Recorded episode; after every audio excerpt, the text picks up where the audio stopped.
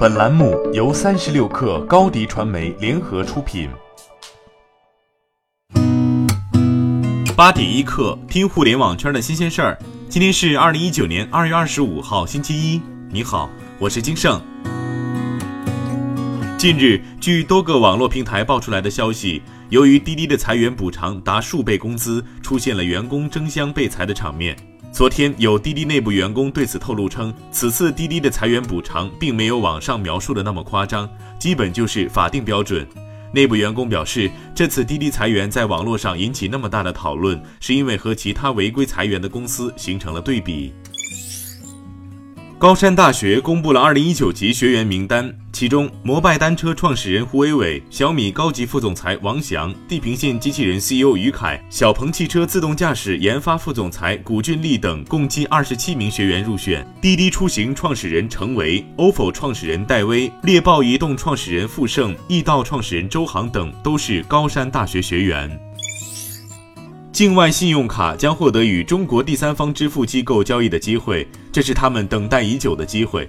据《二十一世纪经济报道》称，万事达卡有望与网联清算公司合作，成立人民币银行卡清算公司，在中国发行万事达卡。昨天，华为在巴塞罗那发布了折叠屏手机 Mate X，这也是华为旗下首款 5G 手机。售价方面，八 GB 加五百一十二 GB 版本两千二百九十九欧元，折合人民币约一万七千五百元，折合人民币约一万七千五百元。华为消费者业务 CEO 余承东在现场表示，Mate X 是全球最快的五 G 智能手机产品。前不久，三星刚在旧金山发布折叠屏手机 Galaxy Fold，屏幕展开七点二英寸。昨天，华为直接把两款手机拿来对标，Mate X 的屏幕尺寸达到八英寸。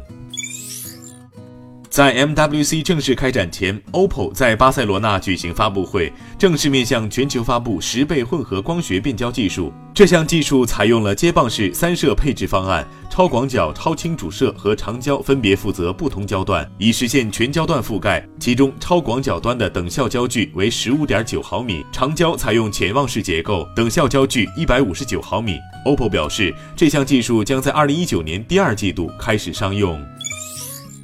苹果可能在今年上半年之前实现对无线充电板 AirPower 的出货。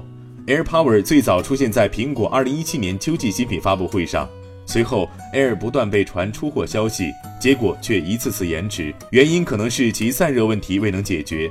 今年一月初，Twitter 账户 ChargerLab 爆料称，AirPower 生产已经开始，由立讯代工。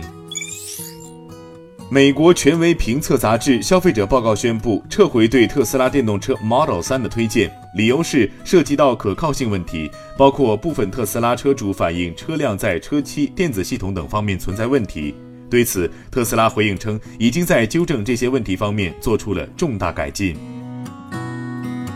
好，今天咱们就先聊到这儿。责编：彦东，我是金盛，八点一刻，咱们明天见。